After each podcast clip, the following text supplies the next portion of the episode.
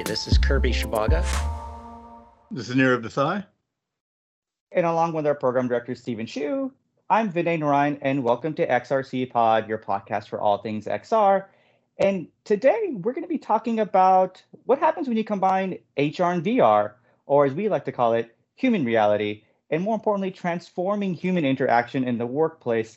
And we have some two really exciting guests with us today.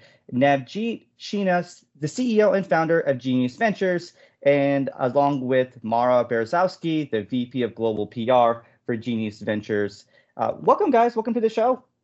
Thanks for having us. Hi, thank you for having us. Yeah, super excited to have you guys. Uh, hey, questions, real quick questions for everybody before we really get into the meat. Have you guys picked up any new hobbies or bad habits uh, during COVID? Uh, during COVID, yeah, I've learned how to work out without a gym. Always a challenge. Yeah, did you lose all your gains?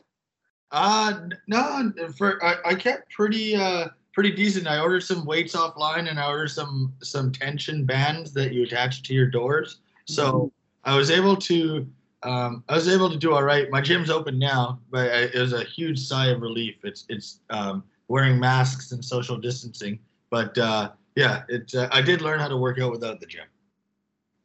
So any good or bad habits I picked up? I actually dropped a few bad habits, so I quit. I actually was able to quit uh, smoking and drinking during COVID because um, once COVID hit, um, we work in the XR industry we got really busy and from there on and then we committed ourselves to the global hr summit so really had to focus in and yeah i've been much healthier and more productive since covid hit so it was actually a game changer in a good way for me wow i think you guys are both the outliers uh, two very successful habits uh, for me uh, i actually picked up uh, some good ones but also some ones that um, bad habits that i enjoy I, I'm, I'm addicted to eating a full bag in each sitting of these chicken and waffle flavored chips, but the chips are made out of like chicken breast and tapioca starch. But I can't stop eating the entire bag in one sitting. So now I don't even try. It's I know that one bag per day is what's going to happen. Whoa.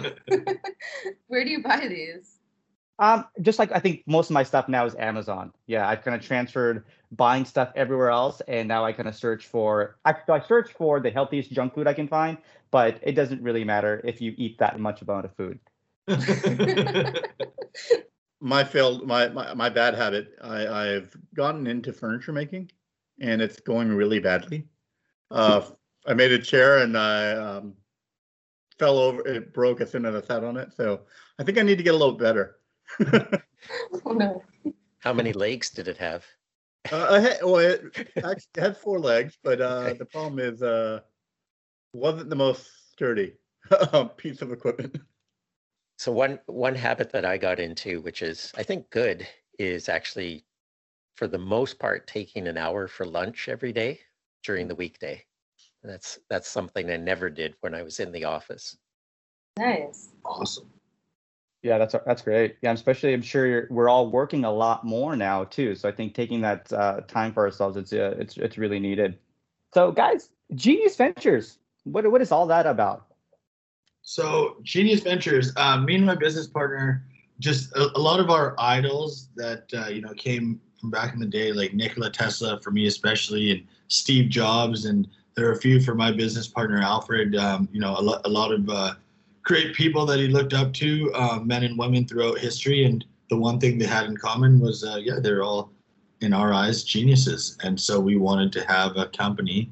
Um, you know, for me, I have Steve Jobs pointing at me right now there's a there's a photo of him above our uh, above the whiteboard there. And so j- just always remembering that uh, you know this is there's some great uh, men and women who have uh, done a lot to change the world, and that's what our mission was when we started this company. In in a way that uh, you know we wanted to use immersive tech to change the world. So uh, hence came Genius Ventures.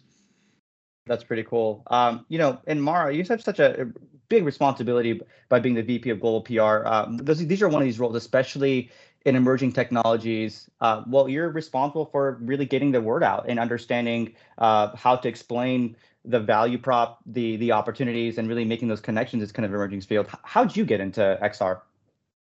Um, when I moved back, so in 2015, I moved to Amsterdam to pursue my dream of working in the music industry, uh, doing marketing communications. Um, so I landed a freelance job working for some of the top companies in ID&T and festivals like Mysteryland, Tomorrowland Sensation. And then when I moved back um, from Amsterdam to Vancouver, I met Navjeet and he introduced me to augmented reality and showed me um, the future of marketing and i was completely sold. And then um, i started working for genius ventures and then we started getting into the virtual reality stuff and that's when it was just my mind my world was completely changed moving forward. That's amazing. Any any advice uh, for companies that are really trying to differentiate their brand or even get attention especially now during covid where um, there's opportunities but at the same time there's a lot of kind of angst uh, around closing those deals yeah, definitely. What um, some tips? Unique and exclusive content. Um, definitely, press releases are dead, um, and it's all about unique and exclusive content right now. And that's what I'm finding the most success. So, especially working in XR, like we're doing instead of doing an interview, you know, like we're doing right now on Zoom or a call, doing an interview in virtual reality, doing podcasts in virtual virtual reality. So that's where we're moving forward with our marketing uh, tactics. Yeah, that's great. Uh, especially, I think doing more and more stuff in more of an immersive space. I think is it's it's it's always fun for the the speakers, the attendees. Um, but what about uh, investing? Uh, Nav, is is in, investing kind of drying up, uh, or is there still a lot of opportunities uh, during during this time?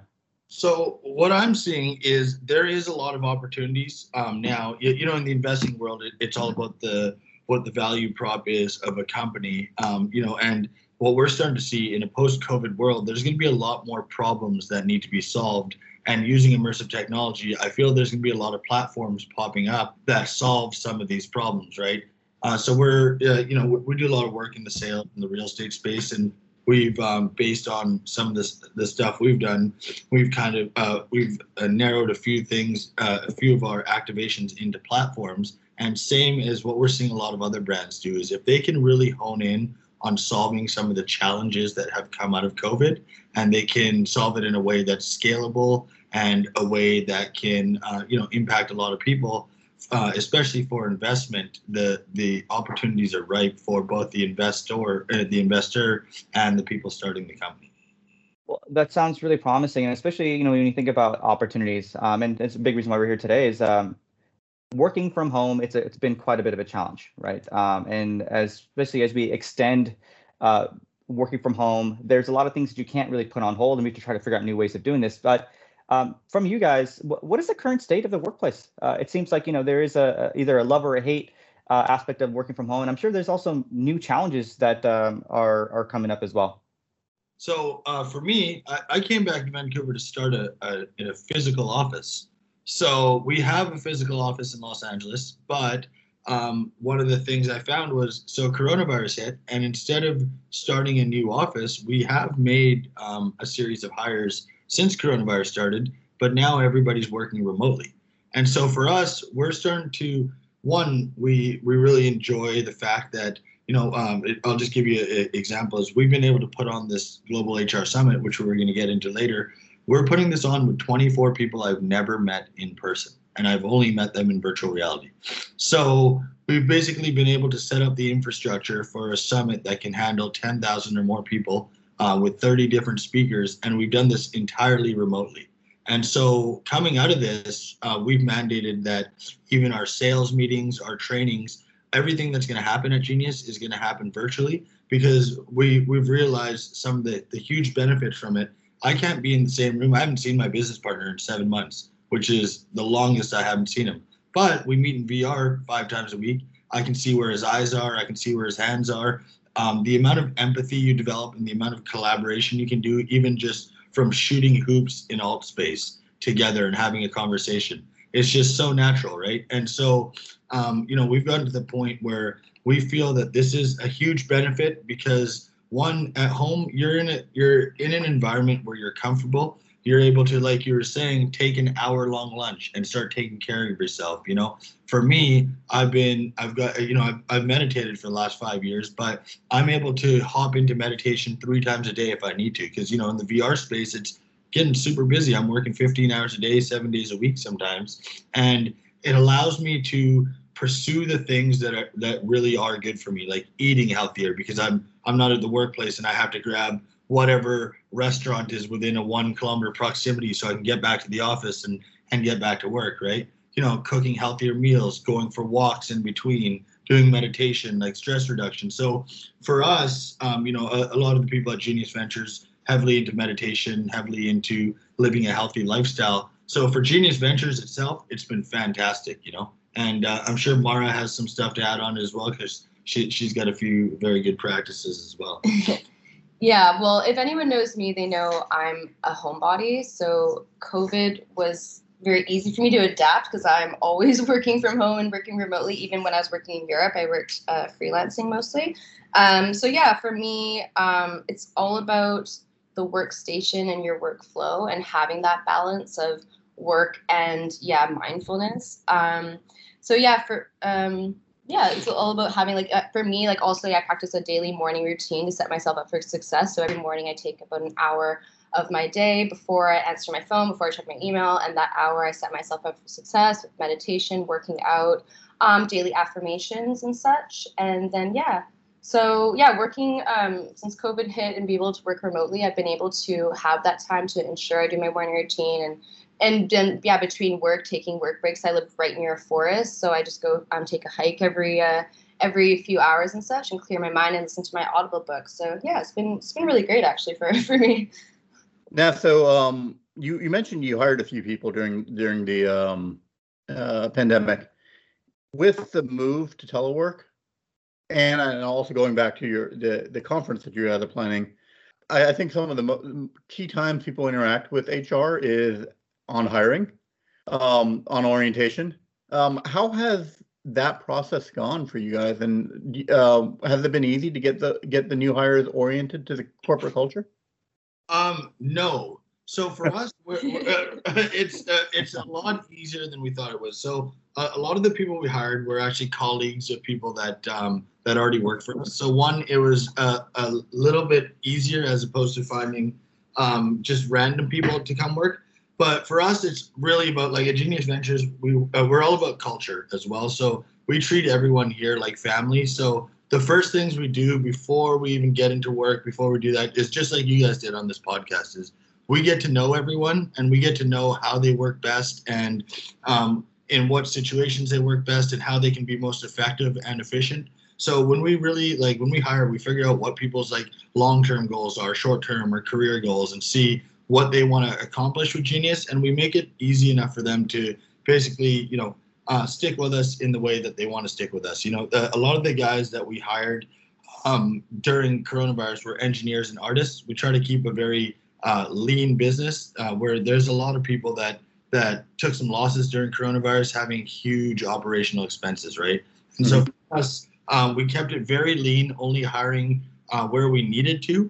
But the hires that we had, whether it was meeting them in a Zoom call initially and then just asking, hey, if you have a virtual reality headset, let's just meet in virtual reality. And the people we met in virtual reality, especially some of the engineers and artists, it was a lot easier. You know, we got to start interacting, we got to shoot some hoops with them, and just really got to know them. And uh, like I said, I've never met the guys that uh, that we've hired, but they've knocked out a few projects for us for for Fortune 100 companies, right? And the the the amount of um, uh, I guess the amount of trust you need for someone to be able to handle projects at that scale is it's it's a bit scary hiring someone remotely to be able to handle a project, but um, because they're well referred and because we've seen the quality of their work and because we're able to integrate them, um, you know, we we were able to do these projects in a great way, which has now um, forced us to reevaluate how we'll be hiring in the future as well. Because before we typically did hire within the uh, within Los Angeles, the Los Angeles County area, and so now we've got people in New York, we've got people in Chicago, we've uh, picked up a few people in the UK, and they've worked very well with us. And now it's allowed us to expand our team to an international team as well, working in a few different time zones as uh, as opposed to just being limited to the Pacific or the Eastern time zone. So for us, it's it's been a huge advantage. It allowed me to step out of my comfort zone and start making hires um, remotely, and it's worked out really well. And I, I think the key for anyone wanting to hire remotely is to ensure the person fits within your culture and the values of the organization because there's a lot that you know it's you, you got to trust with someone working from home you, you can't uh, unless you're one of those employers that's watching them through a webcam or watching their computer screen which i don't think establishes much trust is you got to make sure someone fits within your culture because then they'll they'll want to work from home. They'll want to be performing the full eight or nine or ten hours. And like we've seen from our team now from this global HR summit, is most of our team none of them are being watched. We check in with them, you know, once a, uh, once a day, once every two days, and they're putting in 10, 11, 12 hours where we're getting to the point they're burning themselves out and we're telling them to stop working and and don't and we had to do this two weeks ago it's, our team was going so hard i had to tell them that they had to take saturday off and i'm like what a good team where i have to tell yeah. my my own uh, uh, you know employees and colleagues to take the weekend off right so uh, i think it, it comes down to just how you hire and how how well um, they integrate into your culture, and then it, it shouldn't be a problem because a lot of people, a lot of people are very comfortable working. Yeah, that's really great. I think you touched on some some things there that I think, um, in addition to the initial hiring process, it's really also really about the culture. It's been one of the challenges, especially during um, COVID and pandemic, is to build and maintain that culture. Culture is really important because it's really about putting the people first and not just treating them as an employee or as a source of work. And I think that's why XR and HR combined is so important. Really, XR is really about immersive interaction, and HR HR is really about the person. Um, when you guys see some of these tools and interactions, what are some good best practices to think about um, as we look to XR in HR to establish more rapport, more culture, and more positive work environments? So, um, in terms of like XR and HR, more more positive work environments, like we're saying, same thing. It, it always goes down to like an icebreaker, and it always goes down to really making someone feel comfortable in these immersive work environments. So, what we're doing is, uh, I'll give you a prime example. So, our speakers that are uh, going to be speaking at the summit, 30 uh, something of them never have spoken in virtual reality, have never even been in virtual reality they didn't even know what it meant to, uh, you know, put on a, uh, some of them didn't know what it meant to put on a headset and be on a stage in virtual reality speaking. So what we did, we invited all of them to meet us for training in virtual reality. So one, it's all about the customer journey as well, or your client journey, or uh, the person you're interacting with, their journey to how they even put on their headset first. So when when they get their Oculus or the Vive or what whatever HMD that they're using, we get them to call us and we guide them through first how to put it on, how to connect to the internet. The two simplest things that can really just turn someone off from VR. They put on a headset, they're like, ah, oh, I can't get I can't get onto anything because one, they haven't connected to the internet, right? So we guide them, how do you connect your headset to the internet? And then next, we say, all right, take this tutorial or come into AltSpace or come into TRIPP VR or, you know, I guess I'm just freely promoting a lot of apps right now. But hey, if you, if you, guys want to pay me out there, let me know. but uh, no, uh, we, we, try to take them through a, a, very simple experience first, and then um, typically because we're hosting this event in AltSpace right now, we get them to come meet us in AltSpace, and we train them how to walk around, how to move around, how to use your hands, and then we train them on some of the speaker tools, how to use the megaphone how to mute the audience, how to mute yourself. And this way, before they ever step on stage, we've made them very comfortable with the environment, made them very comfortable being in virtual reality. And then we take them to a mock stage and show them how to speak in virtual reality as well. This is a stage you'll be speaking at. This is where the audience will be. This is where the other panel members will be. And then all of a sudden, someone that had no clue about VR an hour earlier is not an expert, but they know how to put on their headset. They know how to make it into AltSpace. They know how to get to the stage, and they know exactly how they're going to speak. Right. So for our HR and VR and XR, it's going to be very important about taking into consideration the customer journey. So if they're in VR, how do they get into VR? And how do you show them how to even interact and use the tools that are available in VR? Because if not, you're to scare you're to scare someone away by just sending them a headset and saying, "All right, meet me in this space," right? So it's a lot, lot of hand holding. And I, am talking like the speakers in the summit. These are executives from Fortune 100, Fortune 500 company, every single one of them. And you know, for them, it was still, uh, you know, a lot of being there to help them out to get in there. And then even with AR, AR is a little bit easier because you know it's on a mobile device, but still, it's a lot about the customer journey. Is a lot of people don't like downloading apps these days. So how do you get someone into an AR experience without downloading an app? Well, there's QR codes And but the thing is, you know, you, you want to make people excited about doing these sort of things. So the, a few of the things that we do is we'll make a creative QR code. So if a company's logo is a tree, we'll embed that QR code into a tree that says scan me, right? And so just little things that make people excited to try out these experiences and get into AR and VR for the first time. It's really thinking what what's going to happen from the time that they hear about immersive technology to the time that they actually start using it. And that gap in between from when they hear about it to when they start using it is very critical in the adoption of these technologies. Because it can be scary and if people are scared they're not going to want to try it. So a lot of these speakers too like i've been on the phone with them and walking them through opening like unboxing the oculus putting it on turning it on setting it up because yeah a lot of like you know it's, it's a new thing. For sure. Uh, so actually you've talked about this or alluded to it for a little bit but uh, Mom, I'm going to put you on the spot here. What is the Global HR Summit? Um, the Global HR Summit, basically, it's a community collective of people coming together from the HR side and the XR side, coming together to help change the world and the future of work. Because since COVID, we can all admit, like work work's broken. It's been broken long before, and now we have an opportunity to rewrite how it's going to be in the future. Um, so yeah, it's it's a collective of all these people coming together and to try and make this technology more adaptable and to bring it into the workplace and create a more human centric workplace um, for everyone. Yeah, and, and so um, the genesis of this summit, like when we when we went back to it, was um, we have a company that operates uh, in XR, have multiple Fortune 500 clients creating end-to-end solutions, but we wanted to connect people, and we had a chance to meet one of our colleagues who's been in the corporate world and executive at, you know, uh, some of the the top uh, world's largest companies, and he felt that things like diversity and inclusion and community and the ethical implications of hiring talent and a lot of these things in the corporate world were broken as well. And so we started talking about what immersive technology can do for all of these things, what it can do for creating empathy and what it can do for creating connection and they call it HR. It's human resources. It's how can we make the workplace more human in a time where a lot of people are automating things, where a lot of people are doing digital transformation processes that are cutting humans out of the equation.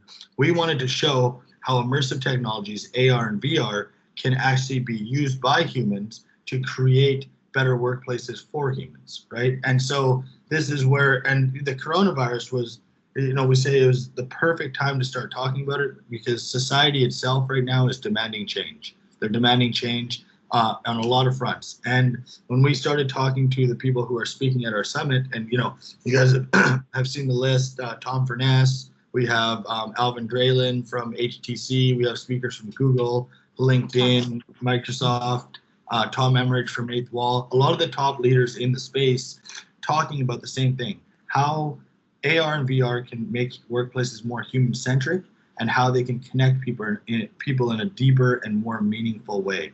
And you know, we have topics like building a healthy relationship with technology. We have topics like the ethical implications of talent analytics. Um, we have uh, topics like diversity, inclusion, and community using uh, immersive technologies. You know, and then we have topics, you know, even ranging from parenting, what's the new normal after COVID, right? So a wide range of topics, but the intersection of most of the topics is how we can use AR and VR to and MR to enhance the workplace and especially enhance remote work. Yeah, just a couple of questions there for both of you. In an average day, how much time do you and your employees uh, actually spend in a headset? Just roughly. Um, so anywhere from about one to two hours a day. So what we're seeing is about 45 minutes is the optimal amount of time for someone to spend in a headset for one session. Same with Mara, you spend around the same time? Yeah, I spend around the same time. I'm doing a lot of things in Altspace with meetings and meetups. And also, yeah, like um, like I said, with the taking breaks, I do meditation in VR now. It's a new thing, which is very cool and I highly recommend it. Yeah, so what one other follow-on question uh, you briefly mentioned some of the topics that are going to be uh, discussed during the conference, and one of those was around ethics. How do you see privacy concerns being being eliminated? You know, a lot of folks are very interested in privacy. Uh, maybe not so much North North America, but a lot in Europe. Um, you have any ideas or any thoughts there on privacy? Yeah, so uh, I think it's going to be especially more important um, for uh, these frameworks to be developed around privacy, especially in the virtual world, because now you can be a person in a virtual world, but as an avatar, you can take any shape or form um, and interact in these environments, right? So I don't know what the answer is to that right now, but I do know that it is going to be the responsibility of some of these large companies who are um, creating the environments to facilitate these online and virtual meetups. I know that it's going to be their responsibility to ensure that everybody is protected and everybody is safe and everybody feels that they are able to participate in this virtual world without um, you know without any of their data or their information being exposed or them being exposed to um, you know anyone that can create vulnerabilities right? It's uh, i don't know the exact answer but i do know it's going to be very important because you're not now not just a person typing behind a keyboard. You're now an actual avatar in a virtual world where you can get hurt where you can get offended and where you can uh, you know give up more things than you can just behind a keyboard. You know it, it, you have to take emotions and yourself as a person into account now because being in these virtual environments does create a lot more empathy and connection and bonds between people right? You know on that point interestingly i i, I um, recently gave a, um, a, le- a, lecture at the university at the foster school at the university of washington um, on virtual collaboration. And it was interesting it was a whole zoom session right um, where everyone's uh, you could see people's background. and I noticed, or a lot of the feedback I got back were from the women in the group that were very open to VR because they're now no longer giving away their background um, and the details of their house. It made them feel uncomfortable. Whereas an avatar, they felt a lot more comfortable with. Uh, I'd love to know your thoughts. Are there positives and negatives? There's a lot of uh, positives as well. Uh, you know, especially like you said, not uh, where especially in Zoom, you can put a uh, a background where you're in a plane now or you know a different environment. So yeah, used uh, used correctly as well. There's a lot of positives uh, coming out of it too, right? It's just I'm always very cautious because, like you said, especially in Europe, the the privacy laws are um, pretty strict. But especially in this world, everybody wants to feel safe and comfortable in these in these environments, right? So um, VR, of course, so many positives. Uh, just always got to look out for also, like we said, the things that can undermine it, especially now. Um, you know, I, I, always try to have the devil's advocate type of type of view because we're waiting for mass adoption of these technologies, right? And it's it's the same reason why we try to do quality work in VR and AR is if we don't uh, take the responsibility to develop only the highest end experiences that have like some sort of utility or use case in the world, it's not going to lead to mass adoption. And same with if there's privacy concerns, if people don't feel safe in these environments, that's also not going to help lead to mass adoption of the technologies, right? So I, I always come with a, a safety first approach, I guess. Great points. You know, I, I think I wonder if we're mansplaining here. Uh, Mara, is there other things that we should definitely consider? Uh, are we doing enough? Um, are we not doing enough? Yeah, definitely. I mean, with any new kind of technology or platform, there's always a new opportunity for criminals and stuff to to be criminals and steal data and whatever that happens in this world and it happens in the virtual world and uh, any precautions yeah just be be careful and uh, use your intuition and stuff when when on these platforms and just stay safe because i've come across some weird weird instances in virtual reality. And the thing about the virtual world is right now there's no real code of ethics or anything right now. It's a whole new thing a whole new world. So yeah it's a lot of learning. I know there's a lot of like communities and stuff that are focused on the bullying and the cyber stuff like this so it's good. But yeah just uh, be cautious use caution and it's it's i mean it's nothing different from this world per se. Yeah as uh as companies look to use more xr solutions in this space um, are there very specific considerations that HR teams should really look at in using XR solutions, either for work, collaboration, or or just uh, a mental break uh, from from the from the routine? Uh, when it comes to immersive solutions, uh, one of the things uh, that, like we said, to consider is uh, what sort of, uh, say, if you're looking at virtual reality, what sort of headset you want to deploy. So, you know, th- there's a lot of different options, whether it be um, from the Oculus Quest, which is an untethered headset, to the Vive and the Rift and the Windows mixed reality headsets that are tethered headsets. And there's pros and cons to each one. You know, um, you know, you have the freedom without wires uh, for some of them, and the other ones you have the benefit of having um, more immersive, hyper real cinematic experiences, right? So it, it's a lot about um, where you're going to be deploying these experiences, what the use is, and the, the quality that you want to to have in these experiences. So, uh, you know, the Oculus Quest is the one that a lot of people have been using for this summit because uh, they don't. Uh, we don't want them to have to take an extra step to buy a computer or a PlayStation or something else to tether it to. So uh, one of the biggest considerations, you know, I, I had a great meeting yesterday about uh, a real estate company wanting to create a virtual sales center. And so this was the exact conversation we had. They're like, oh, we want to do virtual reality instead of sales center. I was like, all right, well, one, how much room do you have to really have people walk around this virtual sales center? To, uh, are you going to ensure that this cord is this long, or um, you know, have you considered um, where uh, are these people going to be sitting? Are they going to be standing? or how many people are you going to have at the same time? A lot of things around creating a comfortable space for someone trying to use a virtual headset, and also around uh, what motions or what are the types of things that they're going to be doing in these virtual environments, and also to the point, you know, it, is this by a window where it's uh, you know it's going to be too hot or too cold or you know in, in the room just a lot of considerations about what the end use case is and how um, how it's going to be deployed so you can basically um, start creating the environment around that as well.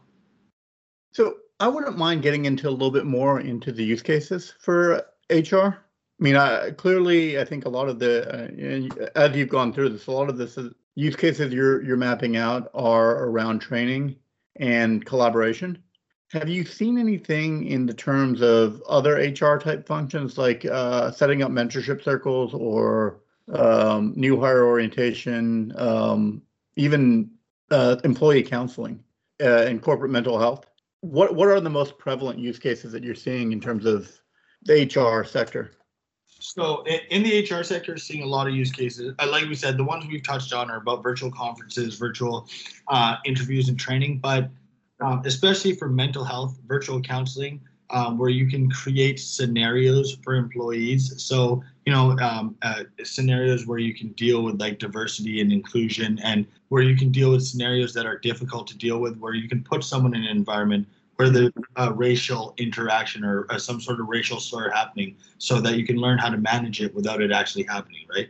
So you can do a lot of scenario-based training, and like I said, for mental health and counseling, uh, one I, I sit on the board of a, a mental health uh, and mental health organization Canada, so it's very big for me as well. But what you can do for uh, treatment-resistant depression, what you can do for anxiety, using these virtual platforms, there's a few great ones out there that you can be put into a very calming environment and using some of the feedback that they're getting from that, they're constantly improving and iterating on these environments. So um, what you can do, you know, as Mara said as well, she uses it for meditation now in the mornings.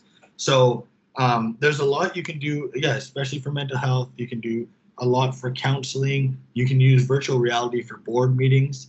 You know, uh, what we're going to be doing is we're going to be doing virtual sales using virtual reality. We're going to be shipping our clients headsets and getting them to meet us in a virtual environment, giving them the training, meeting in an environment, and then doing virtual sales uh, using virtual reality. And then as well, uh, so virtual reality is one aspect, but also in terms of augmented reality, what you can do for virtual training is, you know, you, you can have smart environments where, you know, you can, uh, if you're trying to train using augmented reality and say you're in a facility that has a lot of heavy machinery on it, what you can do is the machinery can have barcodes on it and every piece of machinery you can go scan with your phone pops up a video on how to use that machinery in the safest way right mm-hmm. so augmented reality as well is huge in the in the training space and uh, uh, to be integrated into human resources. That's great. That's great. Um, do you see certain sectors that are experimenting with this more so than others? Yes. So what we're seeing is in terms of virtual training, and virtual education um, and virtual onboarding is huge in the corporate world. So a, a lot of big companies are using this. Like uh, Walmart is one of the biggest examples. Uh, Kentucky Fried Chicken. Uh, they're they're doing a lot of work in the virtual training space. Um, you know where employees can get onboarded before they ever be, before they ever start their job um, and start getting onboarded in a virtual environment. And same with Kentucky Fried Chicken, where you can start learning to make burgers using augmented reality and virtual reality, so you can be onboarded before starting your job, right?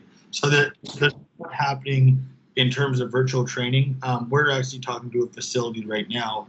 Uh, they're a major fruit processing plant that's going to be expanding internationally, and they wanted to build out a virtual version of their fruit processing plant that they're starting in Australia.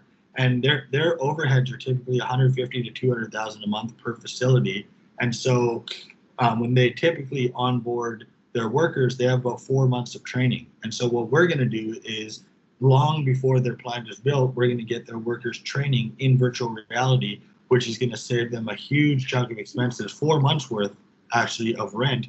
And their workers can almost start the job immediately when the when the plant opens. So oh, that's huge. That's huge. We had I had a uh, some of some of the use cases that I built for in the past is future platforms for the Defense Department before they were ever built.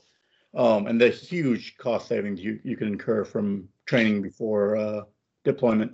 It's great that that's happening in the commercial sector as well.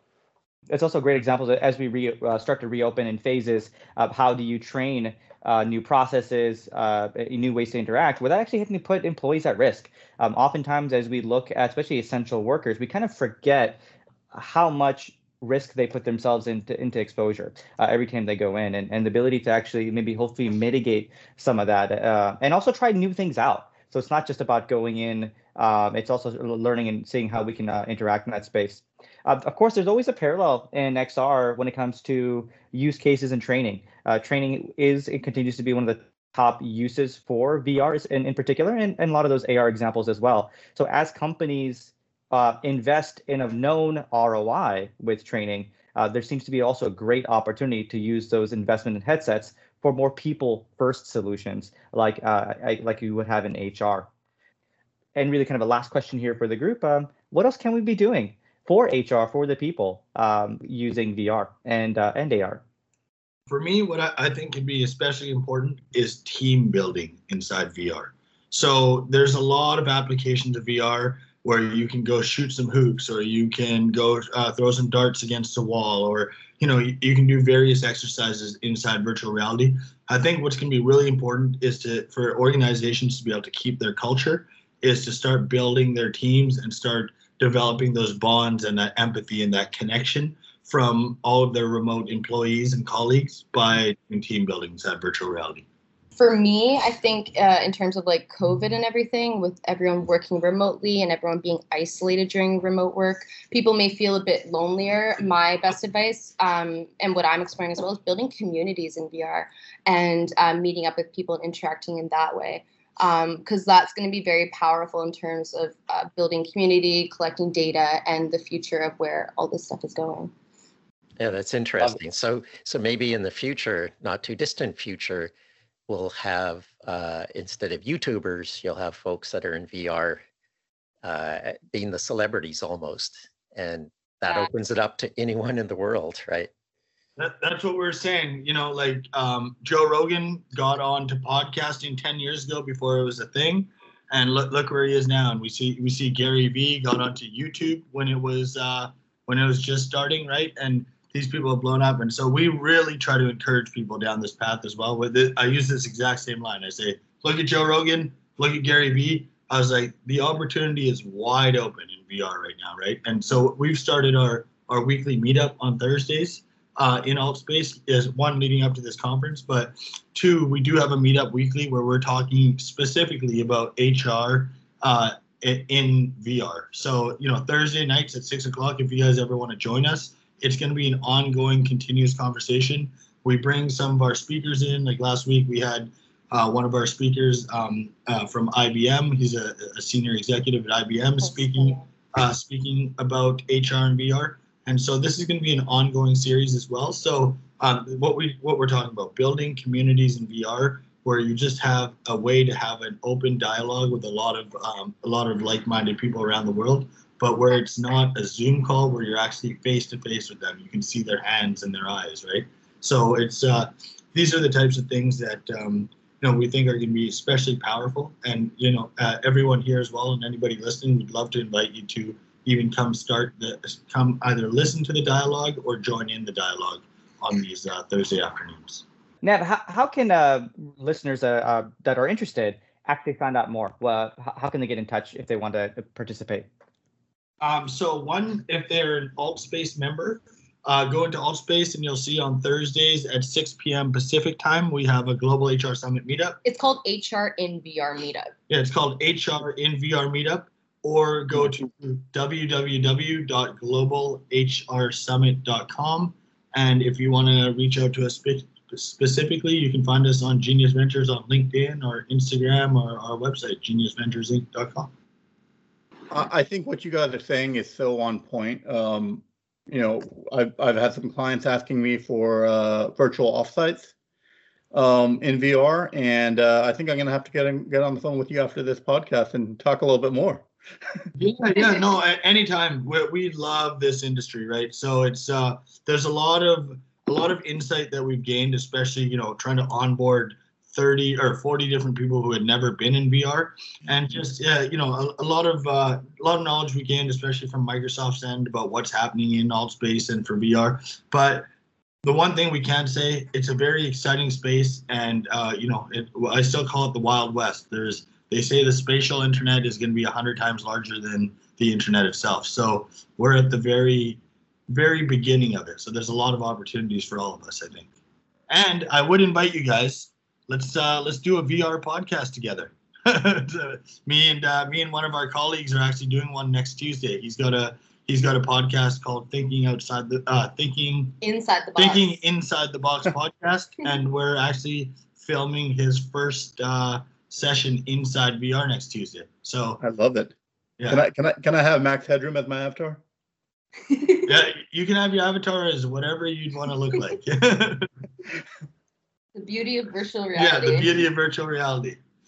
That's awesome, guys. There's so much excitement, uh, especially in the XR space, uh, being kind of you know that that wild wild west. Um, what advice do you have for our listeners um, that uh, want to either build uh, solutions uh, for XR for enterprise or are HR professionals themselves and thinking about uh, these XR solutions?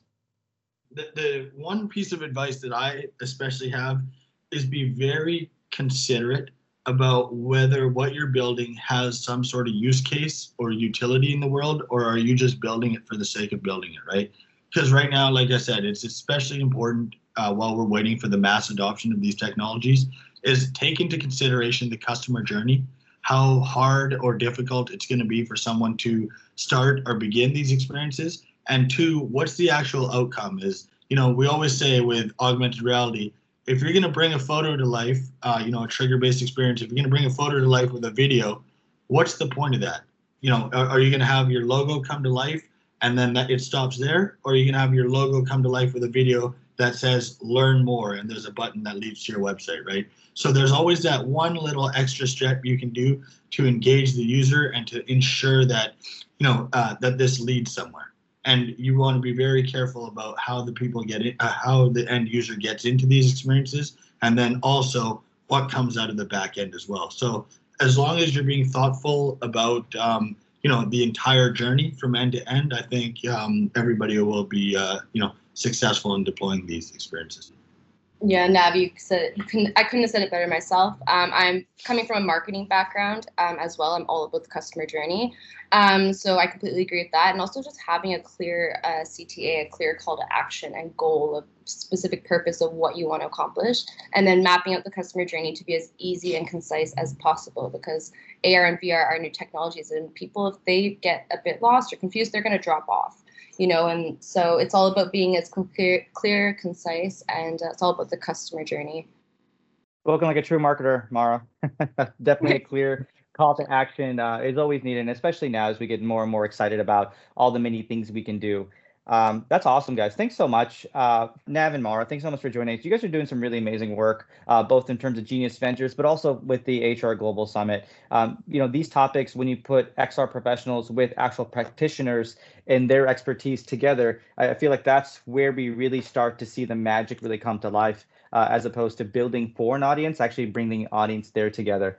So many great topics to talk about, not in terms of just solutions, but what are we also thinking about about privacy, inclusion, and those various topics? I look forward to the summit. Um, what's the best way if someone wants to attend the summit? How can they do that? www.globalhrsummit.com and or find Global HR Summit on LinkedIn. Um, and you'll be led to um, all the information and the pages. And uh, we got a lot of good information and stats and all that coming out. And uh, especially if they want to learn about the space, um, if uh, anybody that signs up, we'll be sending them an ebook about HR and VR, uh, HR and immersive technologies after. So we, we had a few of our MBA researchers pull about 30 pages of research on how the two industries meet as well. And like we said, we, we wanted to democratize access to this event. That's why we only made it 49 and $99 for three days. Uh, you know, you see a lot of events out there that are a $600 Zoom Zoom call for six or seven hours, and we made it free for educators and students as well. So this this main one is the more people we get in that are paying, all of the don't all of the uh, proceeds go to the Virtual World Society run by Tom Furness. Um, and then two, we do want to get it to as many students and educators as possible using the code students in VR so that uh, they can attend. So if you guys know any universities or colleges that you want to give this to, uh, please feel free. We really want as many people attending as possible, especially students because they are the future of the industry. That's great, guys. Well, you know, someone's a true XR community member when uh, you think about the community first and try to get more people on board uh, versus just trying to make a quick buck. So thank you guys so much. And uh, you also know you're an XR nerd when you're always disappointed when these podcasts end. But that's all the time we have for today. Guys, thanks so much. And for those of you guys listening, thank you for, for listening. And that's all we have today for XRC Pod. You can find us on xrcpod.com or wherever you find your podcast. Thank you guys. Thank you.